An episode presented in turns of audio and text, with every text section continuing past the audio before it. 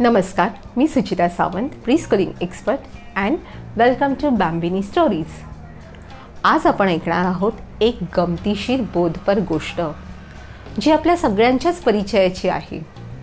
पण बॅम्बिनी स्टोरीजमध्ये हीच गोष्ट तुम्हाला नव्या स्वरूपात आणि नवीन तात्पर्यासह ऐकायला मिळणार आहे. चला तर मग सुरू करूया. गोष्ट आहे ससा आणि कासवाची. एका जंगलात ससा आणि कासव राहत असतात. एके दिवशी त्यांच्यामध्ये धावण्याची शर्यत लागते. शर्यतीचा नियम असा असतो की सूर्यास्त होईपर्यंत डोंगराच्या माथ्यापर्यंत जो कोणी आधी पोचेल तोही शर्यत जिंकेल. सशाला ठाऊक असतं. त्याच्या धावण्याचा वेग किती जलद आहे तो.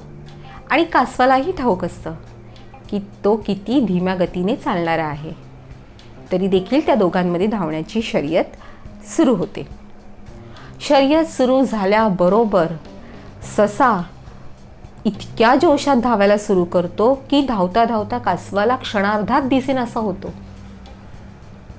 कासवही त्याच्या धीम्या गतीने चालायला सुरुवात करतं. ससा धावत धावत इतक्या पुढपर्यंत आलेला असतो की तो थांबून हळूच मागे बघतो की कासव कुठे नजरेस पडते आहे का? तर कासव कुठे दिसत नाही कारण सशालाही पूर्ण ठाऊक असतं. कासवाची गती ही खूपच धीमी आहे. कासवाच्या धीम्या गतीमुळे ससा अगदी निवांत होतो. तो म्हणतो कासवाला यायला बराच अवकाश आहे. का नाही इथलं हिरवगार लुसलुशीत गवत खाऊन थोडा वेळ एक झोप घ्यावी? आणि तो तिथलं गवत खाऊन तिथल्या लुसलुशीत गवतावरती गाढ झोपी जातो. कासव मात्र त्याच्या धीम्या गतीने सतत चालत राहतं. आणि चालत चालत सशापर्यंत येऊन पोचतं. बघतो तर ससा गाढ झोपी गेलेला असतो. तो सशाला जराही जाग न देता तसाच पुढे चालत राहतो. आणि चालत चालत सूर्यास्त होईपर्यंत डोंगराच्या माथी जाऊन पोचतो. तितक्याच सशाला जाग येते. बघतो तर सूर्यास्त होत आला. अरे बापरे आपल्याला डोंगराच्या माथ्यापर्यंत पोचायचं होतं. तो लगबगीने सुरू होतो आणि धावत धावत डोंगराच्या माथी जाऊन पोचतो. बघतो तर काय? अरे कासव तर इथे आधीच पोचलंय. ससा अगदी सोशाळवाडा होतो. त्याला समजून चुकतं की आपण काय मोठी चूक केली. ससा मनोमनी समजून जातो की आपल्याला आपल्या वेगाने धावण्याच्या या गोष्टीचा गर्व झाला. आपण फारच गर्वात गेलो. निवांत राहिलो.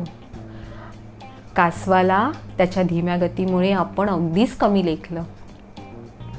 या मूळ गोष्टीचं तात्पर्य असं आहे की कधीच कोणत्याही आपल्याकडे असलेल्या गोष्टीचा गर्व करू नये. आणि कधीच कुणाला कमी किंवा लहान लेखू नये. ही चूक सशाला अगदी उमगते. आणि तो मनोमनी ठरवतो की पुन्हा अशी चूक होणार नाही. पुढच्या वेळेला सशाच्या मनात येतं की का नाही पुन्हा एकदा शर्यत लावली जावी. आणि ससा ही गोष्ट कासवाला सांगतो की आपण पुन्हा एकदा शर्यत लावू. कासव तयार होतं. पण या वेळेला मात्र ससा अगदी जागरूक असतो. आधी झालेली चूक त्याच्याकडून होणार नाही याची पूर्ण खबरदारी घेऊन तो शर्यतीस भाग घेतो आणि शर्यत सुरू होते. तो तसाच वेगाने धावत असतो. धावता धावता तो तसाच पुढे येतो. बघतो कासव दिसत नाही आहे पण तिथे तो न थांबता ते हिरवगार लुसलुशीत गवत पुन्हा त्याच्या नजरेस पडतं पण त्याच्या मोहाला बळी न पडता तो तसाच धावत धावत सूर्यास्ताच्या आधी त्या डोंगराच्या माथी पोचतो आणि ससा जिंकतो. ससा या वेळेला यासाठी जिंकतो की त्याने आधी केलेली जी चूक असते ती त्याच्या बरोबर लक्षात राहिलेली असते. की जी चूक तुमच्याकडून आधी झाली असेल त्याची पुनरावृत्ती होता कामा नये. इतकी खबरदारी इतका सजगपणा तुमच्यात असलाच पाहिजे. आणि कासवही आनंदी होतं की चला ससा जिंकला. त्यानंतर कासव त्याच्या मनात हा विचार येतो की का नाही आपण पुन्हा एकदा शर्यत लावावी? सशाचा हुरूप अतिशय वाढलेला असतो. आत्मविश्वासही खूप दुणावलेला असतो की आता मी जिंकणारच या विचारातच ससा असतो. कासव म्हणतो सस्या यावेळेला आपण पुन्हा एकदा शर्यत करू. ससा म्हणतो का नाही? ससा त्या जिंकण्याच्याच गर्तेत असतो. की मी पुन्हा जिंकणार मी पुन्हा त्या जोशात धावणार. आणि या विचारांमध्ये कासव काय बोलतो आहे तो ते नीट ऐकायचं विसरतो किंबहुना तो दुर्लक्ष करतो. कासव म्हणतं यावेळी देखील आपण शर्यत करायची. ही त्यांची तिसरी शर्यत असते. ससा म्हणतो चालेल चालेल करू की आपण. कासव म्हणतो बघ हां नीट ऐक. आपण यावेळेला डोंगराच्या माथी नाही जायचं आहे तर नदीच्या पलीकडे जायचं आहे. शर्यत तिथूनच सुरू होणार जंगलापासून. पण संपणार आहे नदीच्या पलीकडे. ससा अगदीच तत्परतेने हो म्हणून मोकळा होतो. त्याला इतकी घाई झालेली असते की कासवाचं ते बोलणं तो धडपणे ऐकतच नाही.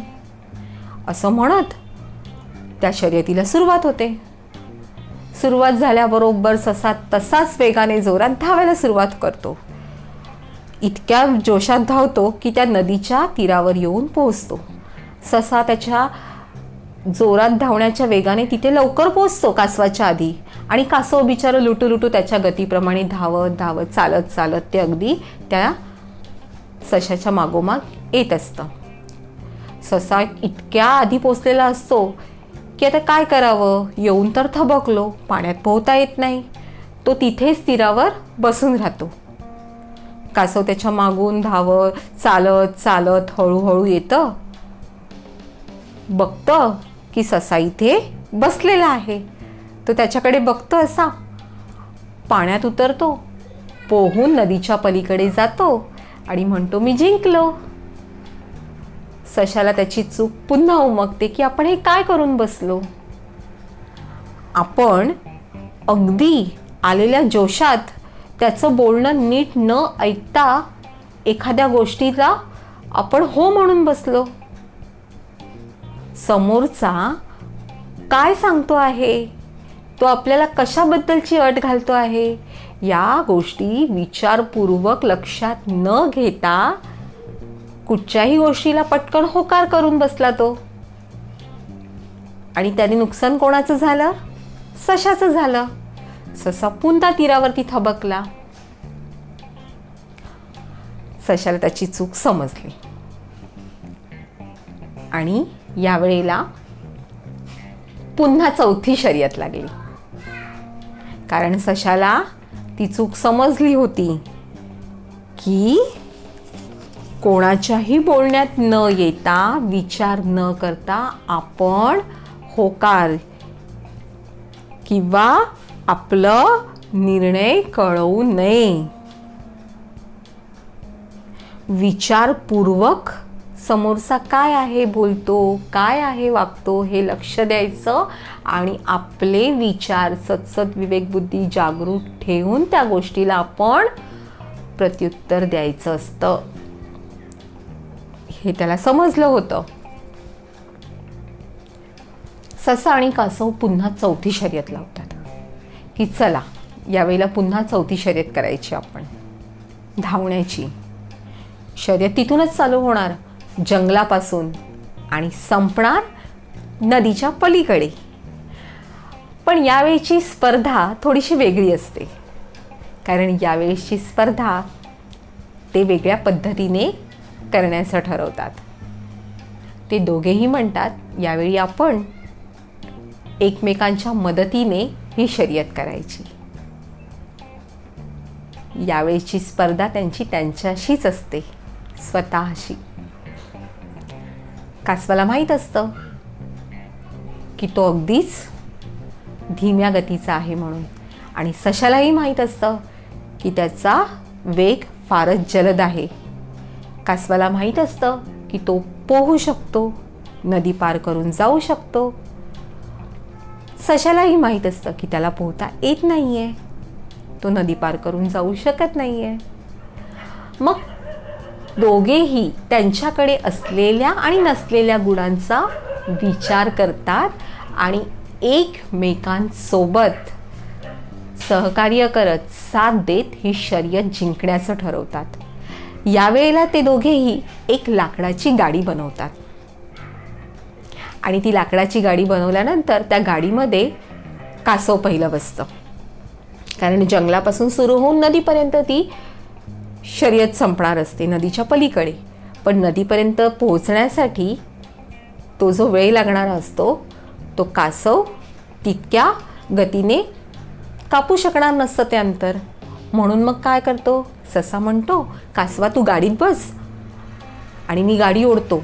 म्हणजे आपल्याला तो वेळ वाचेल आणि पटापट आपण नदी किनारी पोचू कासवही तयार होतं. तसा कासव पटकन गाडीत बसतो आणि ससा ती गाडी ओढत ओढत इतक्या जलद वेगाने तो पोचतो की कासवाला जेवढं अंतर लागलं होतं त्याच्या अगदी निम्म्या वेळेत ते दोघेही नदीच्या किनारी पोहोचतात. कासव गाडीतून खाली उतरतं. यावेळेला कासव म्हणतं सशाला सशा आता तू गाडीत बस. आता मी तुला पोहून नदीच्या पलीकडे नेतो. तसं ससा पटकन गाडीत बसतो आणि कासव ती गाडी पकडतं आणि ओढत ओढत नदीत उतरून पोहत नदीच्या पलीकडे दोघेही सुखरूप पोचतात आणि दोघेही अगदी आनंदी होतात की एकमेकांना मदत केल्यामुळे एकमेकांचं सहकार्य केलं एकमेकांना सांभाळून आपण पुढे गेल्यामुळे त्यांना इतकं छान वाटत असतं इतका आनंद झालेला असतो त्यांचं त्यांनाच समाधान वाटत असतं किती छान आहे. एखादी गोष्ट आपल्याकडे आहे एखादी गोष्ट समोरच्याकडे नाही आहे एखादी गोष्ट समोरच्याकडे आहे पण एखादी गोष्ट आपल्याकडे नाही आहे मग याचा ताळमेळ साधत आपण एकमेकांना मदत करत किती छान प्रकारे पुढे जाऊ शकतो. यातलं गमक दोघांनाही उमगलं त्यातला आनंद त्यांना समजला आणि तो आपल्यालाही तितकाच समजायला पाहिजे की एखादी गोष्ट आपल्याकडे नाही म्हणून खंत करत बसायचं किंवा एखादी गोष्ट आपल्याकडे आहे म्हणून गर्व करायचा. की एखादी गोष्ट नाही म्हणून दुसऱ्याचं सहकार्य घेऊन किंवा एखादी गोष्ट त्याच्याकडे आहे म्हणून त्याला सोबत करत पुढे जायचं. हा ताळमेळ साधत जेव्हा आपण एकमेकांना सोबत करत सहकार्य करत पुढे जातो तेव्हा दोघेही यशस्वी होतो. तर या गोष्टीचं तात्पर्य सशाला आणि कासवाला तर नक्कीच उमगलं. पण या गोष्टीमधून तुमचं काय तात्पर्य तुम्हाला उमगलं ते मला नक्की कळवा. आणि गोष्ट कशी वाटली याची प्रतिक्रिया ही. धन्यवाद.